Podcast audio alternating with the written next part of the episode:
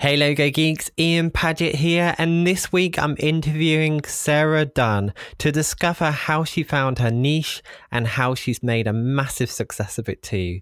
But before we jump into her story, I want to talk about websites. At some point in the near future, I'm really keen to do a full redesign and update on my website. For the last 10 years now, I've been using WordPress almost exclusively. And whilst I love the features of WordPress, I decided to give Webflow a try, especially because I keep hearing people talking about it online and I, I, like to check out new tools. So I signed up, it's free to try, and I gave myself half a day to have a play around with it. And, uh, I was extremely impressed. Uh, so much so that when I do update my website, I'm going to be doing it in Webflow and the same with any new client projects too. If someone comes to me for a website, I will very likely be doing it in Webflow just because I think it's amazing. I'm not a developer. I don't know any code. And whilst I've designed hundreds of websites, I normally create all of the artwork in Photoshop and pass that over to a developer. But what I love about Webflow is that I can design anything I want easily, and the code that comes out of it is really clean and nice and optimized for SEO. And um, within Webflow, you can add all of that SEO information as well. So, uh, from my side of things, although there have been web builders in the past, I've never seen anything as good as this. And I'm extremely impressed and will be using it on any future projects. If you're a designer like me, you don't know code, and you want to start building websites the way that you want them to be, I highly recommend checking out Webflow. And to do that, head to logogeek.uk forward slash Webflow, and that's W E B F L O W. It's worth mentioning that that link is an affiliate link. So if you go to Webflow via that link, you will be helping to support the Logo Geek podcast at no extra cost to you. Again, that's logogeek.uk forward slash Webflow. So, as mentioned this week, I'm interviewing Sara Dunn. Sara's someone I discovered on Twitter, and I noticed she works on websites and SEO. But more importantly, I noticed that she's recently spent time niching down and she's documented her journey on the topic too. While she owns a successful agency, 11 Web, two years ago she decided to niche down and uh, started to work on offering SEO and online marketing services for wedding planners. And two years later, today, she's made a massive success of it. And I found her story really inspiring. So I'm really excited that through this episode today, she's sharing that story with us. In this episode, we discover how Sara found her niche, how she then transitioned to be able to focus on that, how she uses content marketing to attract potential clients, and how she's developed systems and processes too to make everything faster and easier ongoing. This is a really, really interesting episode, especially if you are thinking about niching down. So let's just jump straight into this. Here is the interview with Sara Dunn.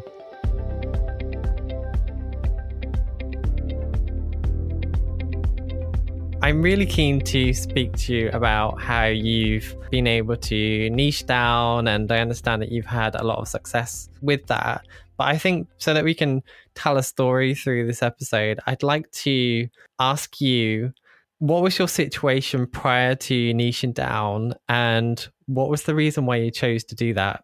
It wasn't something that I had really planned for my business forever. It was kind of an evolution of my web agency. So I ran a generalist web agency for about five years. And it was mostly me leading all of the projects. And then I had a team of about four other people who would freelance and come in for web design, branding, graphic design projects, development. So it was really fun for me to do this type of work, but also um, I kind of reached a point where I started feeling very bland. Um, it was about 2017, and I knew that what we were offering and how I was talking about it was pretty much the exact same way that everyone else was. You know, we provide great design solutions to move your business forward. Um, really bland and awful messaging like that that doesn't really help you stand out. So it just was a frustration in my marketing and the way that I was getting leads. I was looking for new ways to bring in more projects I really enjoyed doing and not just projects that I was really hustling for. Because I did a lot of local networking, I did a lot of local outreach, and I felt like every single project was something that I was working to get. I started learning more about online marketing and you know hearing a lot of advice and people were always talking about email marketing and um, you know, just specializing so that you had something really interesting to share in content marketing. And I just knew I was so far away from that because I didn't even know who my ideal audience was.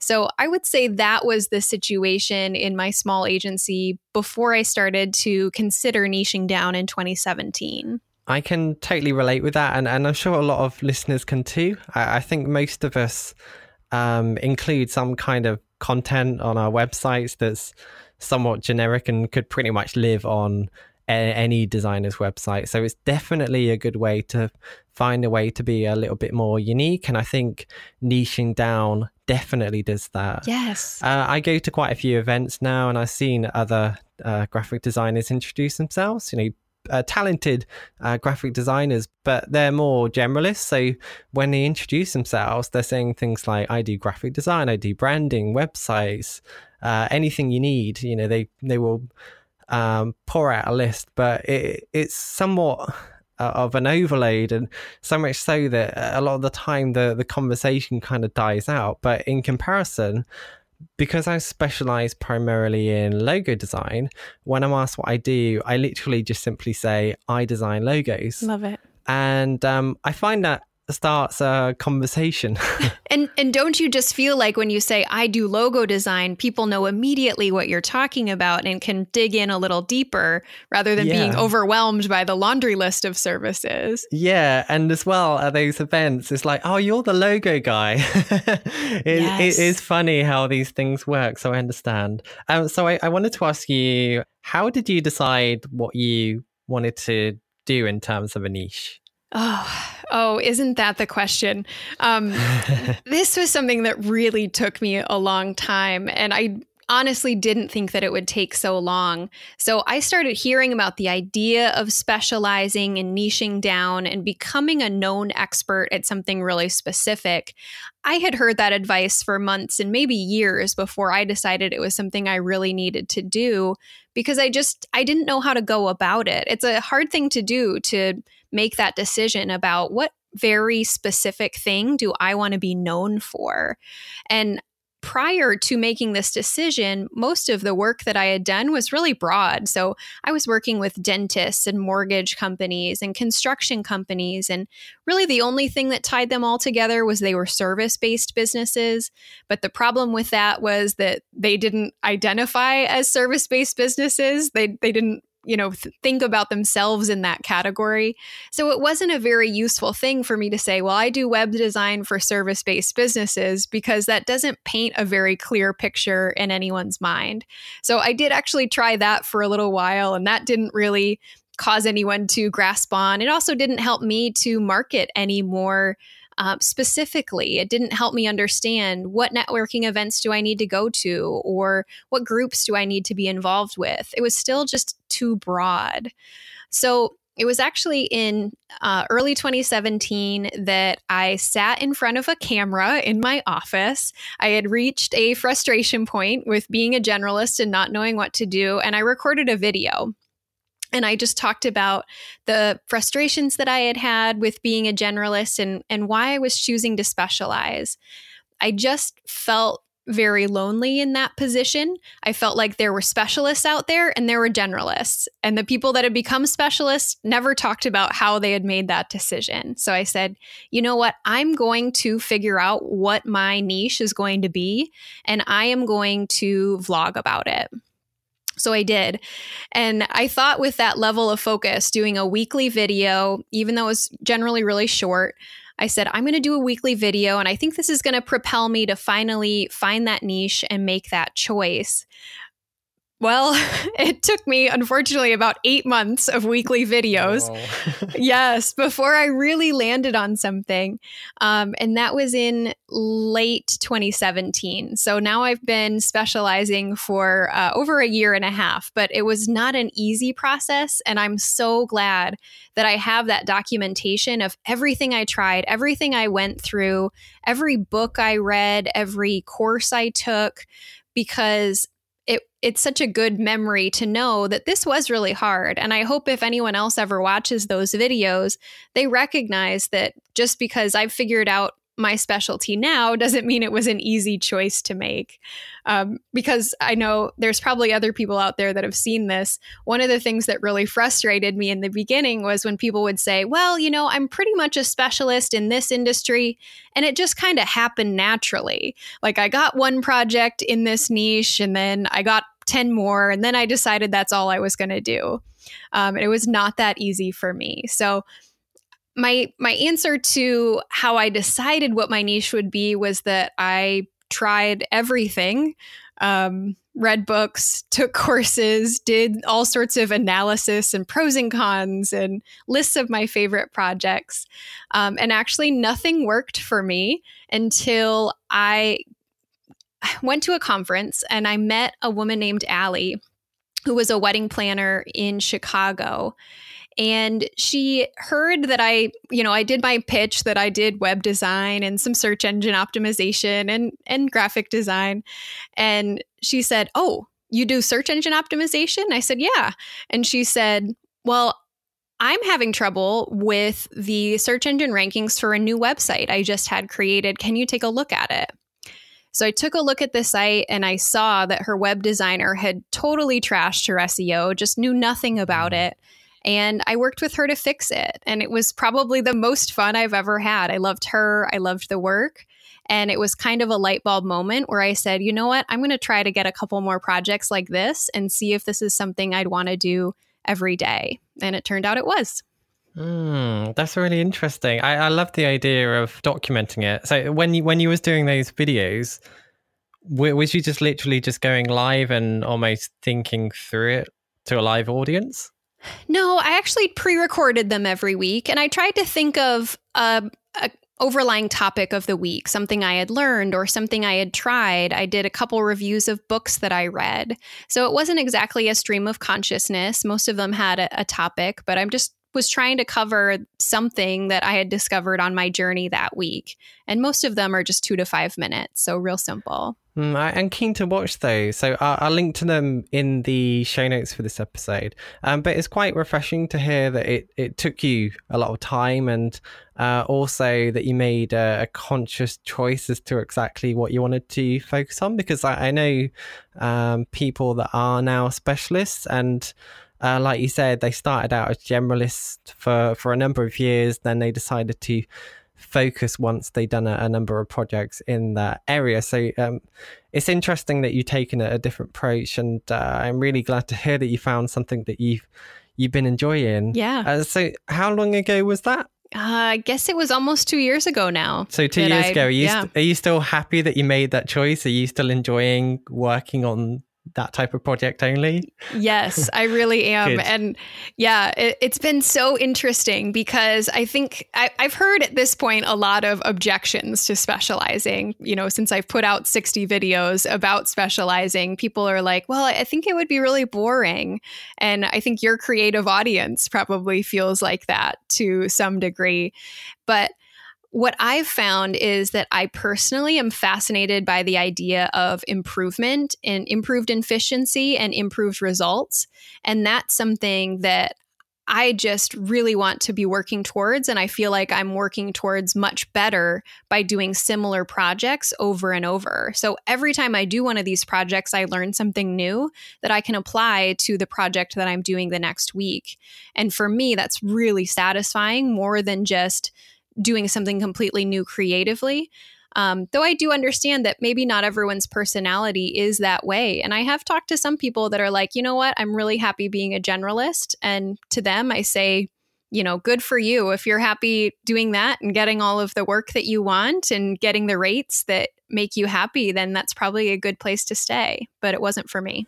Yeah, I'm glad that you said that. Niching down has become a hot topic at the moment, but I know plenty of designers who are doing incredibly well being more of a, a generalist. So at least listeners will be aware that it's not the only road to success. Yes. Um. Anyway, uh, going back to your story, you've now got to a point where you've made your mind up what your niche is going to be.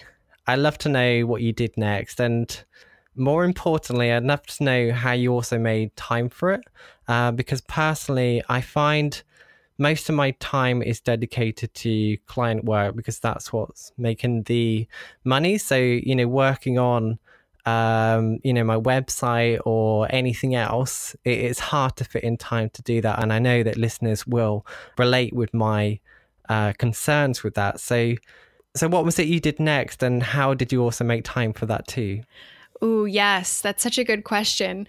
Um, you know, I kind of viewed this possible niche as kind of a side gig. So it wasn't like I decided one day that, hey, I'm going to do SEO for the wedding industry and I'm going to cut off everything else I was doing before and totally refocus all of my time.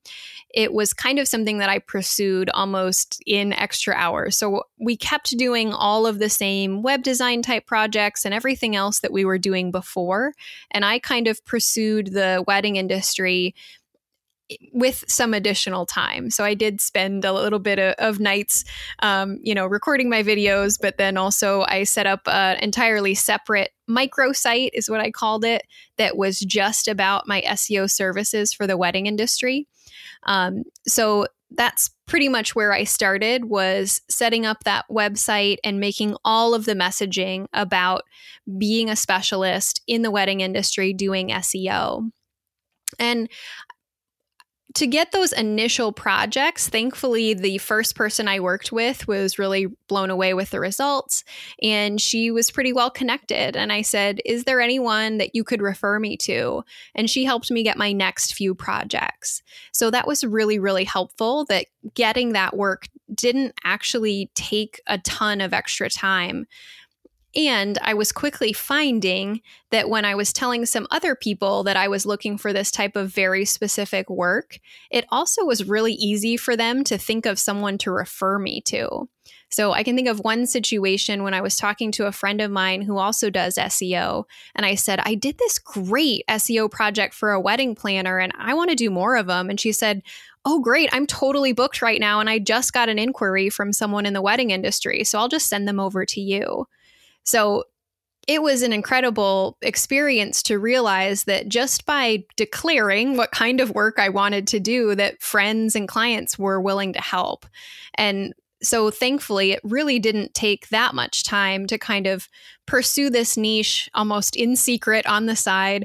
And I knew that I could, at that early phase, totally shut it down if it didn't work, just swipe that website off the internet and go back to what I was doing.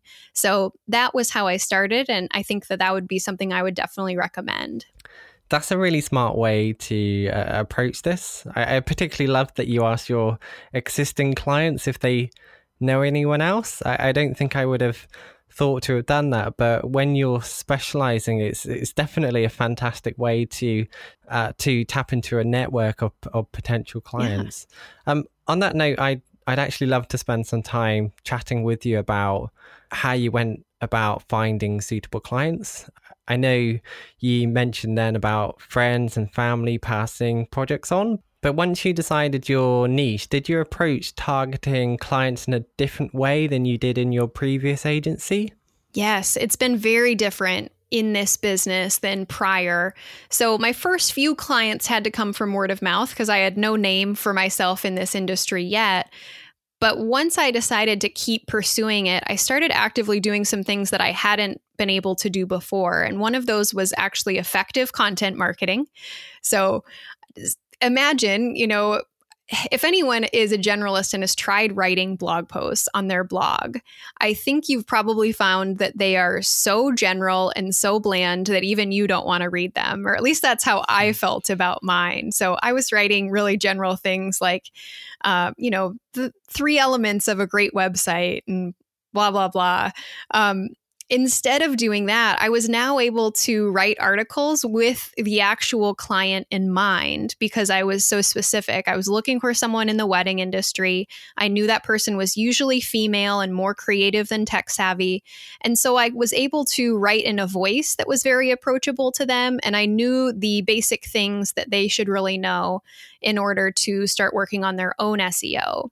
So content marketing that was very focused is something that has brought me a lot of clients over the last year between social sharing and now um, the blog posts a lot of them are ranking well on google.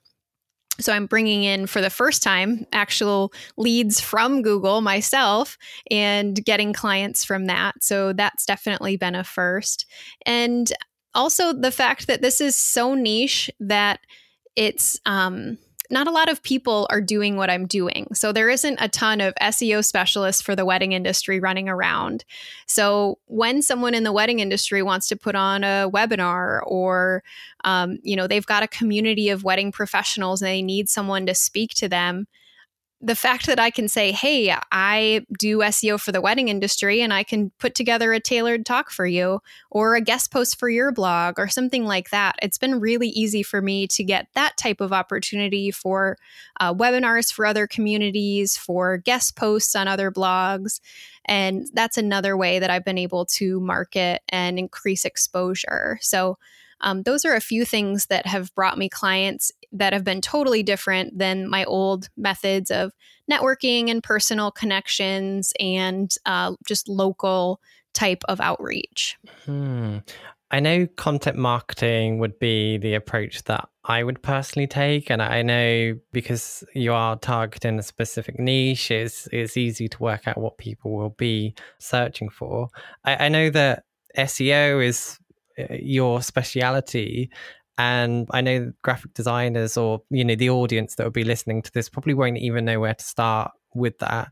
Would you be willing to share any tips for the the listeners so that they could use content marketing effectively to attract potential customers in the way that you have? Yeah i think the key, I think, as I mentioned already, is knowing who your audience is. So it really is hard to write blog posts or create content when you'll just you know make a flyer for anybody who contacts you um, and you're doing all sorts of different design projects so I honestly, I wish I hadn't wasted so much time over the first five years of my business when I was a generalist trying to do content marketing because it truly wasn't interesting to anyone. So I think the first element of effective content marketing is having some clear idea of who you're talking to. So that has nothing to do with SEO, but that's what really makes your articles interesting to read by the right people is if you can imagine you're writing them for one person and you're talking just to them what language do they need? What details do they need?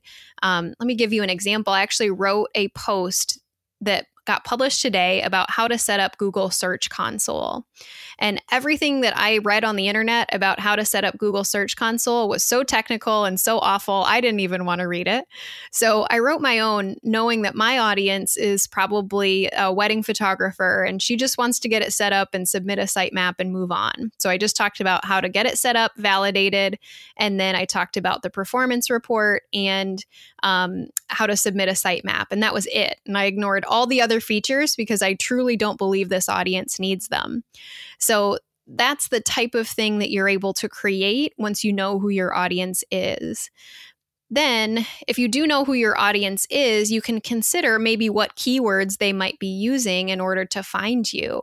Maybe somebody wants to specifically look for a logo designer for pet shops or something like that.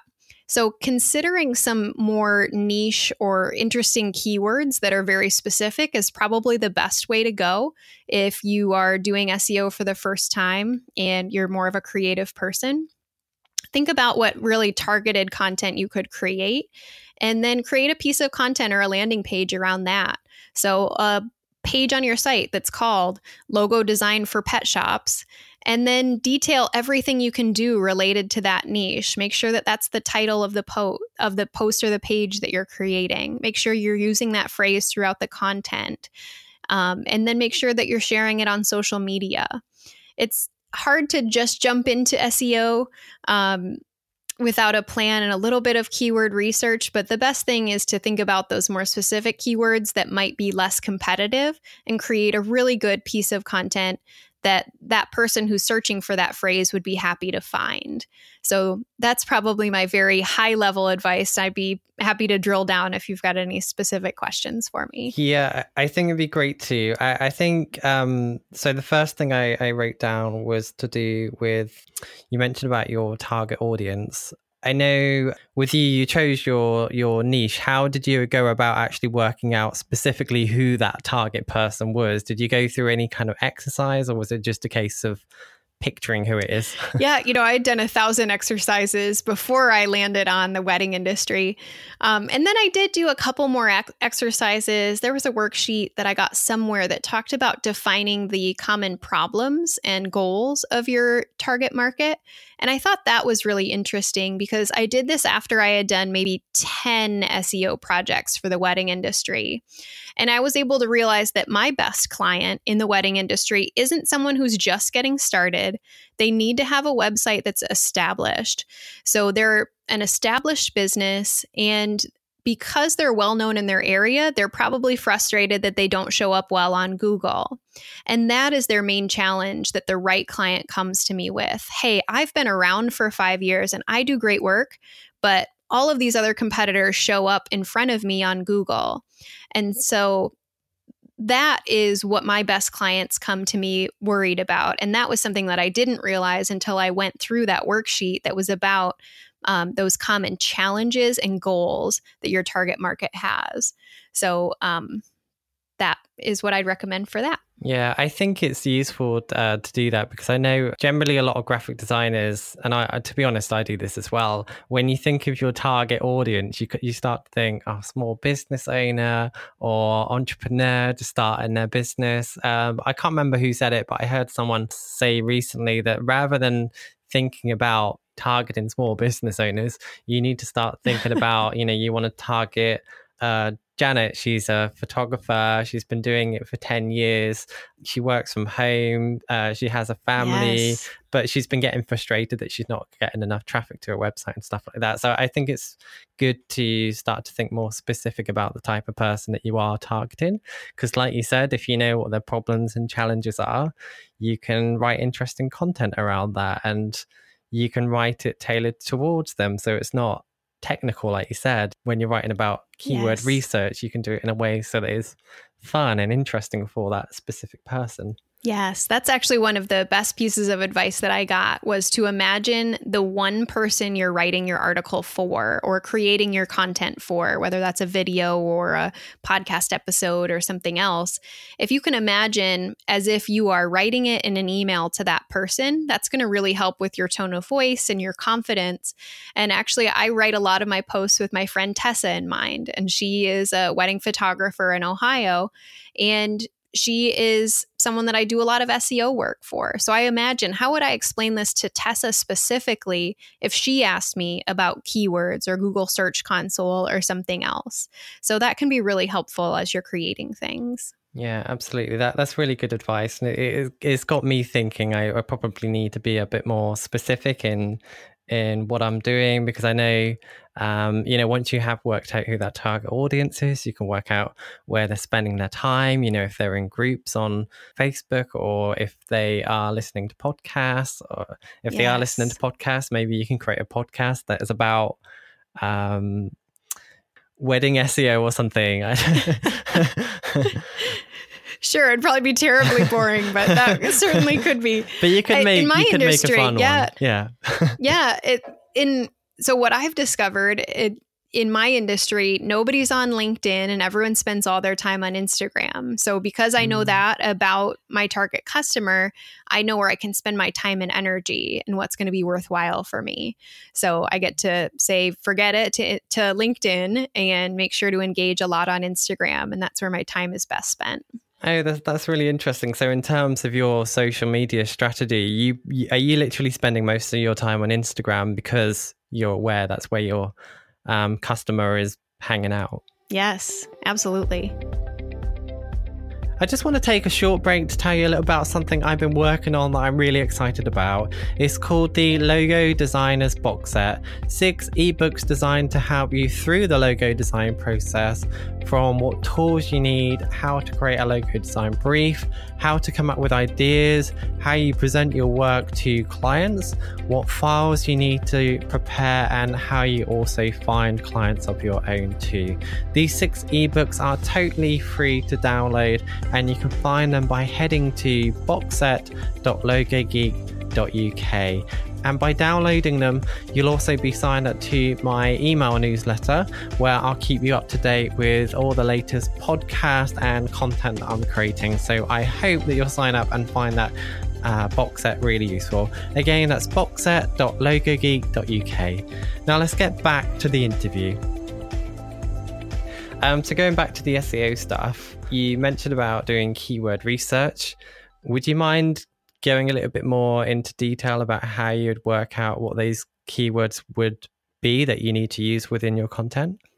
Yes. So I've got a keyword research process that I like to use, and it always starts with brainstorming. So I like to sit down in front of a spreadsheet. I personally like spreadsheets. It's also really inter- it's also really um, easy to work with once you have a list of keywords. So I like sitting down in front of a spreadsheet, and I start by brainstorming. What are those phrases that if people were searching for them, I would love to show up for? So for me, that's SEO for wedding planners, SEO for wedding photographers, um, SEO for the wedding industry. Those types of phrases are the easy ones off the top of my head that come right to mind. So I would recommend that. Sit down with your spreadsheet, type in what are those phrases that are really relevant to the services you offer. And then think a little bit more about what are some of the common questions that you get or common problems that people come to you with that might indicate to you what are some things people would be searching for an answer to that you would have a great answer for. So, um, for me, I've heard people over and over say, I don't have enough blog post ideas. I don't know what to blog about. So I wrote a blog post called uh, 11 Wedding Planner Blog Post Ideas. And that brings me pretty good traffic now. Um, so think about some of those things. What are those questions? I wrote another one called What Should I Name My Images for SEO?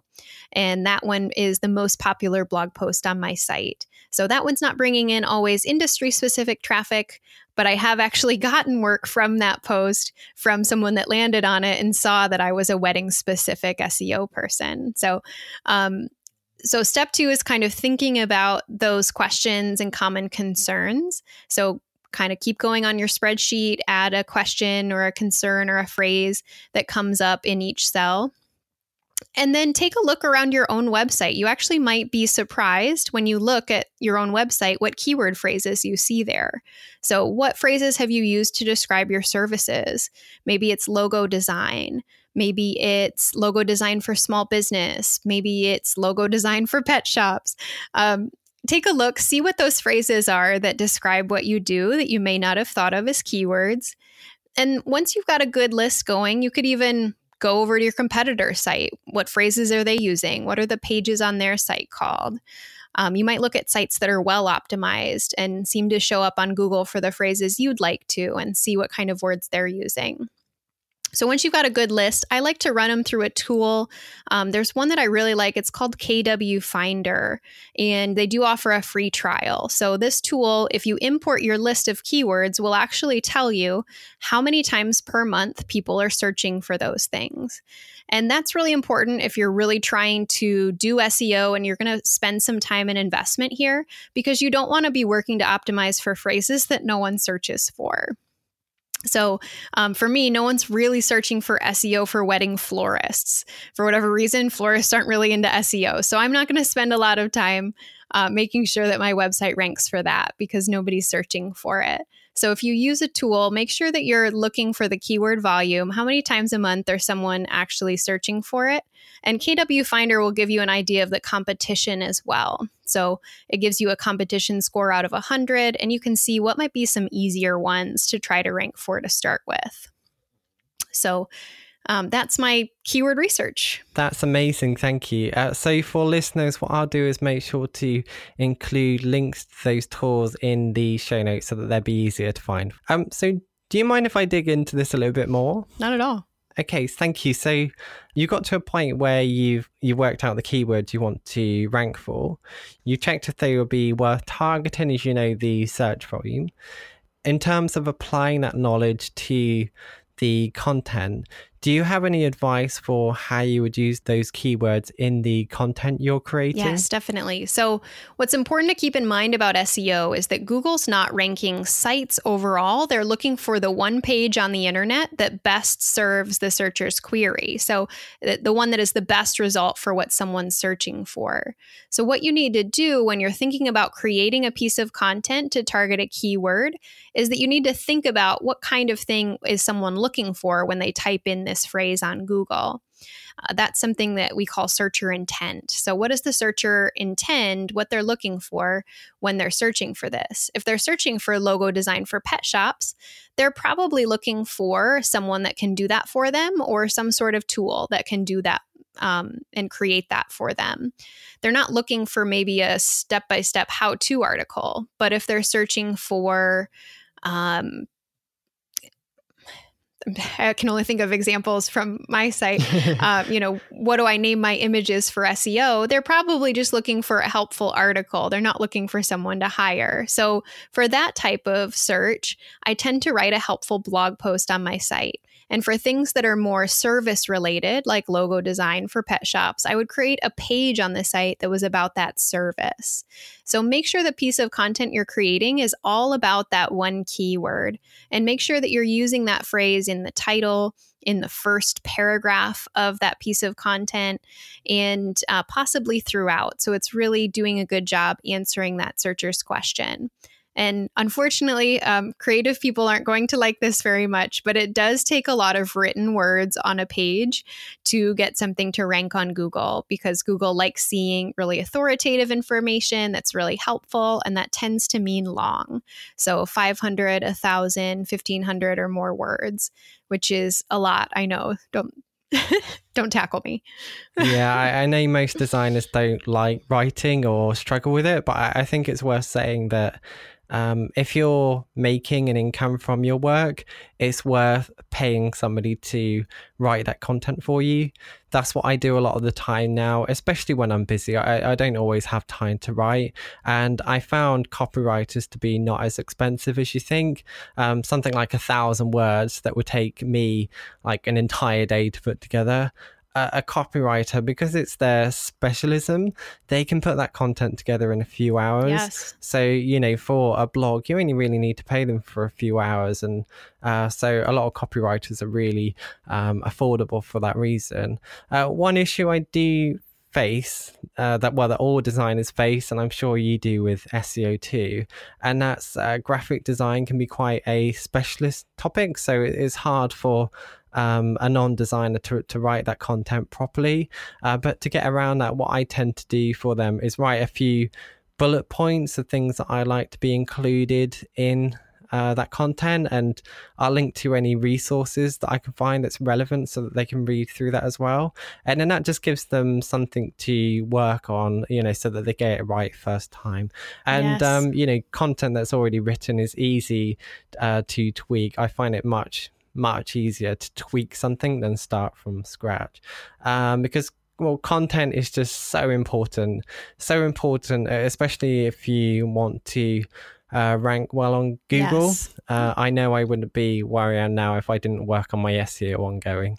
Oh i love it. That's good to know. Yeah i've um, i was quite lucky because uh, i've been working for a web design agency for the last like 10 years now and uh, within that agency we have an seo team and because I'm uh, the creative director for the company, I've needed to do a lot of the marketing stuff. Yeah. And you just pick you pick stuff up along the way, and uh, I've been able to rank my website uh, for the generic term logo design. Wow. So I'm constantly juggling between page one and page two. It's hard because you're competing with, um, you know, agencies and companies that just have lots and lots of resources. It's hard to compete. Yes, that that's a huge accomplishment. That's actually something that I would recommend people never go after those very big general phrases because it's going to take a really long time. It's going to take a lot of content and a lot of authority. That's why I've had a lot more success with these niche type phrases. I'm not trying to rank for search engine optimization, which would be nearly impossible, but there aren't a lot of people trying to optimize for SEO for wedding planners. So that's been a lot easier. Yeah, that, that's why I think niching down is really good. Um, it's not only easier to get those results, but it's faster too. And, uh, it's it's and uh, I think it's one of the main advantages uh, that you can get. And I, I think it's one of the main advantages because you can get really granular with your target week Nice. with your target keywords. I, I know personally, whilst I've not niched down my target audience in the way that you have, um, although logo design is technically still a Yes. niche, I, I found I've been able to target local search. So I come up position one for Yeah, logo design. Manchester. So I appreciate you mentioning long tail keywords as it's significantly much easier to rank for SEO for wedding planners as it is just for SEO. Uh, plus, I think in those cases they have more of an intent to buy too, so it'd be better off for you long term anyway. Um, so I'm expecting there to be people listening to uh, this now that think, wow, this sounds great and will want to start niching down like you have. What advice can you give to those who want to do the same thing, but are, but are at the stage where you was two years ago, where you wasn't sure what you wanted to do? You know, it's so hard to start deciding that you want to niche down and then figure out what to do next. So, my best advice is to really pay attention to which projects make you excited. What which ones do you dread and which ones would you love to do more of and just see if you can identify any common factors within those projects. That was one of the first things that I did. And also to realize that you might find a niche that's not something you have a ton of experience in right now. So I want to encourage anyone. I had done all of one project that was SEO for the wedding industry before I said, I need to do more of this.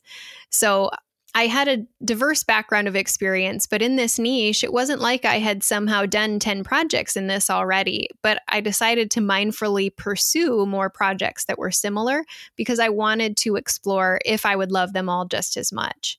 So I think it's a really gradual process, much more gradual than people might think if they do decide to niche down. It's not like, oh man, I've done five websites for accounting firms and I've just decided that's all I'm going to do. I'm going to change my whole website and that's all I'm going to market anymore. And I'm making that change between today and tomorrow. It doesn't have to be like that. It can be something that's more experimental. So keep your general site exactly the way it is. Consider just starting with a landing page on that site that's about a niche service and see if you can get it to rank on Google or make it something that's really authoritative and helpful for that type of client you think you want to work with more. And you know pass that off. Do some outreach to people and send them that landing page that explains your niche service. That's a great way to test something out. And it doesn't have to be a huge decision a huge life decision where you quit doing the rest of your business and start doing this new thing. So just pay attention to the type of work that you might want to do I think it's also important to note that I'm not, the more people I talk to about niching down, the more I realize I don't think it's for everyone. I think some people just love variety in their creative process. And there are some downsides that come to being a generalist, but maybe the upside of getting to do something different, totally different every day, outweighs that for you. And I think that's fine too. I just know I have loved the fact that leads come in easier. My services are now productized so I can scope them out. I don't have to do custom proposals anymore. Uh, my sales process is much shorter. I appreciate all of those trade offs more than. Um, a totally different work style every day. So there are trade offs and benefits, and you just have to figure out if it seems right for your personality. I find it interesting what you mentioned then about um, not necessarily having experience in the area because I'm the the same. Now I'm in a position where I'm ranking well on Google for logo design. I've done loads of logo design projects. I built a community, built a podcast, and I I would describe myself as an expert now. But when I started, I'd done maybe like five logo designs. They wasn't very good. Yes. I didn't know what I was doing. I did get to a point where I got fed up of doing logo designs, but one thing that I've been able to do is diversify. So I have a podcast that makes an income. I have a community around logo design that generates an income, and you can really mix things up because you can still do other things that are related to that niche and build around it. And um, yes. um, I've I don't know if you're the same, but personally, I found the more I've invested time in a topic, it then does become even more of a, a passion as you keep going. Definitely. And you get really immersed in that whole community around whatever your thing is. So I get to watch what's the news in the wedding industry and what's the news in SEO and how does one affect the other in a way that I can provide a really unique perspective. So I, I love getting to be a geek about things a little bit and being in there so deep that you might notice connections that nobody else does. Um, and I love what you said about, you know, your work may not be as varied or the actual product that you're producing, but the different types of things that you can do can bring you that variety. So I find myself now, I'm doing, yes, a lot of SEO projects, but I've also kind of systematize the process enough that the parts of the process I don't like very much, I can I've actually outsourced to someone else on my team and I just get to do the really interesting analysis pieces. And I'm also much more involved in leading webinars and paid speaking opportunities and a variety of other things. So the, what I'm doing is still pretty varied, even though the topic is pretty specific. That's really great to hear. And, and you're a, a, great example of how to do it right. Um, now, I'm keen to dig a little bit more into something you said then about productizing your services and systemizing too. It's something I've been able to do, but can I ask you how you've gone about productizing your services? Yes. So, one of my goals in niching down was I really hated writing custom proposals. And every time I did a website project, it pretty much required a custom proposal. And it was a long process, and I had to write it up, which was usually 10 o'clock at night the day before it was due. And then we had to, you know, go back and forth about what was going to be included. And that was one of my least favorite parts of my job. So I said, if I'm going to specialize, I want to come up with a couple services that those are what I offer. And I do them over and over again and kind of develop a process around how those work. So I now offer just two different services to the wedding industry. I have a roadmap. Um, I call the SEO roadmap. So it's basically an SEO audit and plan that the client implements themselves. And then I have something I call the SEO intensive, which is a three month project where I take over the client's website and SEO and implement my plan for them. And that's really it. I, occasionally, I do work with a client on an ongoing basis, or I might add in something a little bit custom, but that's definitely the exception and not the usual case. So I've been able to say, okay, I know exactly how long an SEO roadmap takes me. I know that I can handle one of those a week, and I'm much better handling my schedule now because I know that I can start and finish one of these projects in a week and move on to the next one the following week. And so this is the first time ever that I'm able to look at my calendar and say, you know what, I'm booked six weeks out. My next available start date is seven weeks from now because I have this productized service and I know how long it will take. So, um, that's kind of what I meant by productizing and by systems, you know, I figured out the steps that are required to execute that project. Um, I've got a spreadsheet, and my um, assistant will go through and fill out about half of the audit spreadsheet for me of um, fairly easy and repeatable things. So, because I'm doing the same type of work every week, it's really easy for me to say, okay, I figured out how this works. Let me just create a screencast video of how to find this information. And then I hand it off to her, and she does a great job with it. So those are the types of systems that I was not able to create when I was just doing custom web design projects because everyone that I did was different. And so I wasn't able to really take advantage of that efficiency and scale. Yeah. I, th- I think it's really interesting that you've spoken about this, and, and I can relate with it a lot with what I'm doing because uh, when you are offering just one or two services, you can write template emails. And yes. like you said, you know exactly how long things take, so you can schedule it in your diary.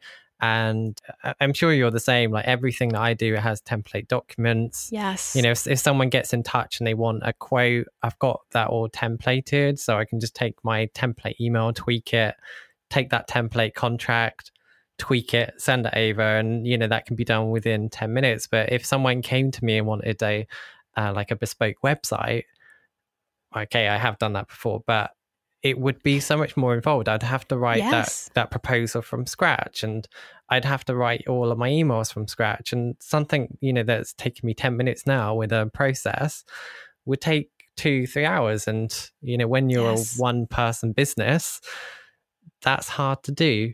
Um, and also, I like what you mentioned about systematized. I read a book called The E Myth Revisited, and um, yes, it speaks about working on your business, not in your business. So I like that you're creating processes and systems so that uh, one day you could potentially sell your business because you've got the processes and everything in place.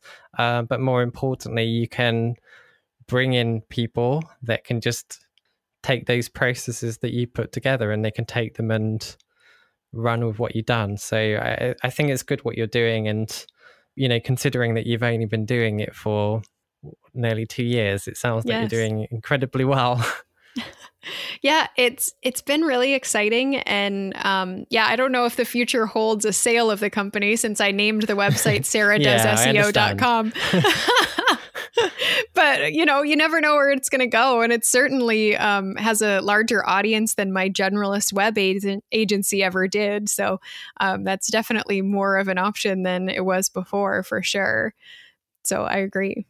Yeah, I think to wrap up the interview, I want to ask you uh, one last question. So, two years ago, you made this choice to niche down. You you had, I'm going to assume it was a successful agency and everything was going well but you've gone through this process of deciding to niche down you know you did it treated it as a side gig you built up authority around it and now you're at a stage where you know you have a successful business where you do have um, where you basically built what you what you intended to do now that you've done that, do you feel it was the right thing? Do you feel that it's been successful? Do you earn more money now? You know, like what are the benefits to going through that process like you have? Yeah, well, I love your summary of that. And I should point out that I tried um, two separate specialties that didn't work. I did a really short stint um, trying to do Facebook ads for chiropractors, uh, which I really didn't enjoy all that much.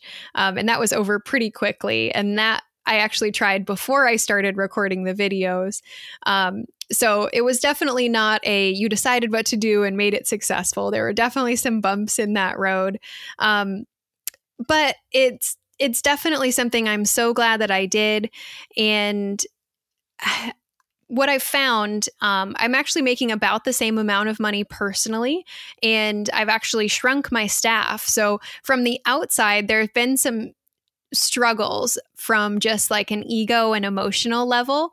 You know, I always equated the number of people I was working with to the size of my business and the size of my success.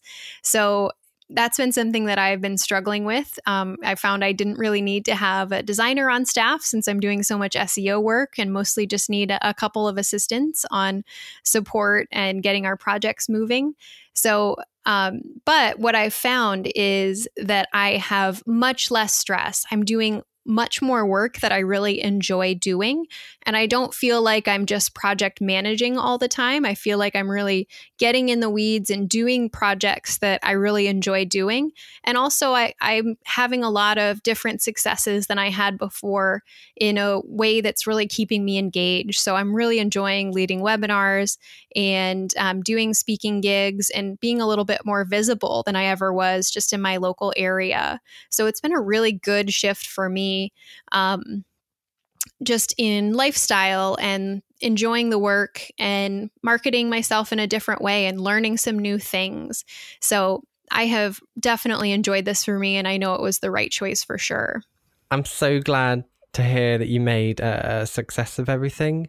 I think your story is really inspiring. So thank you for coming on and, and for sharing your story with us. I, I'm really glad that I reached out to you in the end. Great. Thank you, Ian. I'm so glad you reached out too. What an amazing story. Sara, thank you so much for your time and for being so transparent. It's a brilliant episode. To learn more about Sara, be sure to head over to her website, sara-dunn.com. And Sara is spelled S A R A, and uh, Dunn is D U N N. So sara-dunn.com. And from there, you'll find her social profiles, videos, and more. Her story's been inspiring so far, so be sure to follow along and see what she does next. I'm keen to do that myself. Alternatively, find links to Sara's website and anything else discussed in this interview in the show notes. And you can find those by visiting logogeek.uk forward slash 5.4. Now, I'm keen to know if you listened to this and thought about working on a niche. If so, let's chat about it. You can find me on Twitter at logo underscore geek or in the Facebook group logogeek.uk forward slash community. Or if you like to brainstorm ideas with me in group video calls, join the Logo Geek Plus community, and you can learn more about that by heading to community.logogeek.uk. I'm really loving the community call, so I'd love to see you there and to get to know you in the process. Um, because there is a cost to uh, setting up, maintaining, and uh, it takes time to set everything up. There is a cost to join Logo Geek Plus, but I try to keep it really cost effective so that as many people can join as possible. So it's only $10 to join, and uh, the conversations that we have, they're all recorded, so we have a library of everything that we've done so far and we've had a few guests come in who have shared their process. Most recently, David Airey from Logo Design Love. So if you'd like to watch that, which I can't recommend enough, it's a really interesting conversation with him, uh, join the Logo Geek Plus community. Again, that's community.logogeek.uk. So that is it for this week. If you're enjoying the podcast so far, let me know by writing a review on iTunes. I'd love to hear feedback and to know someone out there is listening. So if you've got a few minutes and you've been enjoying the show, I'd very much appreciate a review on iTunes. So thanks for listening, and I will see you the same time next week for another exciting episode of the Logo Geek podcast.